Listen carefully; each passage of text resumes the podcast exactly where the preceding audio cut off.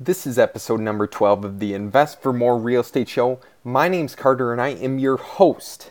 And today we are going to be discussing building a list of cash buyers, also known as real estate investors. Um, before I jump on into the nitty gritty, the content that you want and that you need to improve your real estate business, if you could please like, subscribe, rate, and review the podcast, it helps tremendously. And please share it with a friend or family member if you've received any value whatsoever. But now, building a list of cash buyers, how can you do this in a very simple, easy to follow formula? My first suggestion go on Facebook, type in real estate investment meetup.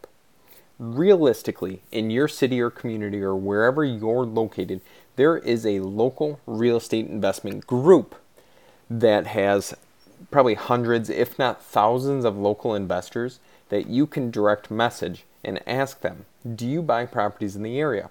What sort of properties do you buy in the area? At what sort of discount do you buy properties? Do you do the work yourself? Do you hire contractors? All these different questions are going to allow you to build your cash buyers list to very solid and stable buyers. And you want to make sure that when you're talking with these buyers, you're asking them, have you bought a property in the last six months? How about the last 60 days? Or even the last two weeks?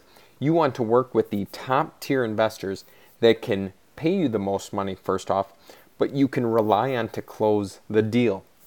Because what you do not want to happen is when you are negotiating with a seller and then you negotiate um, the wholesale offer, like I had discussed in episode number 11 on how to negotiate that, you don't want to bring in buyers that you are unsure on if they can close. Even if they give you an offer that's 20,000 higher than the rest, if they cannot close on that offer, then it's no good to you.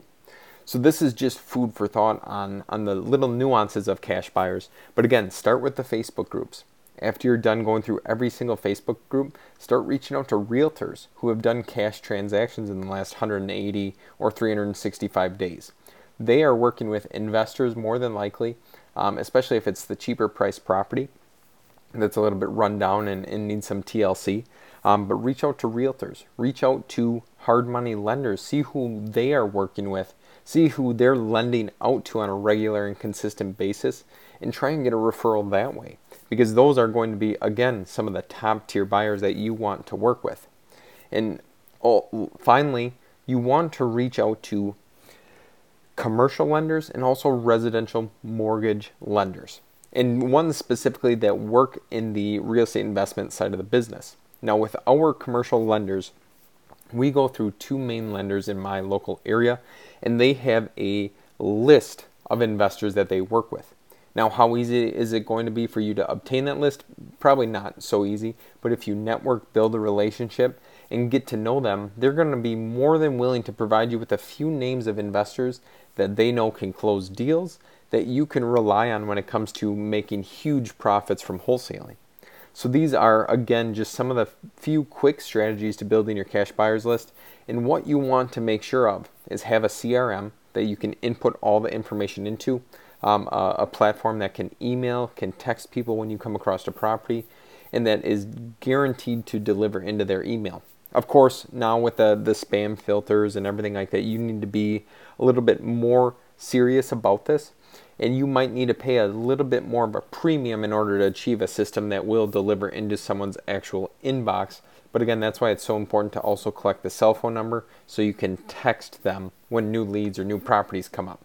So I wish you guys the ultimate success. I hope you found value in this episode, and I will talk to you soon.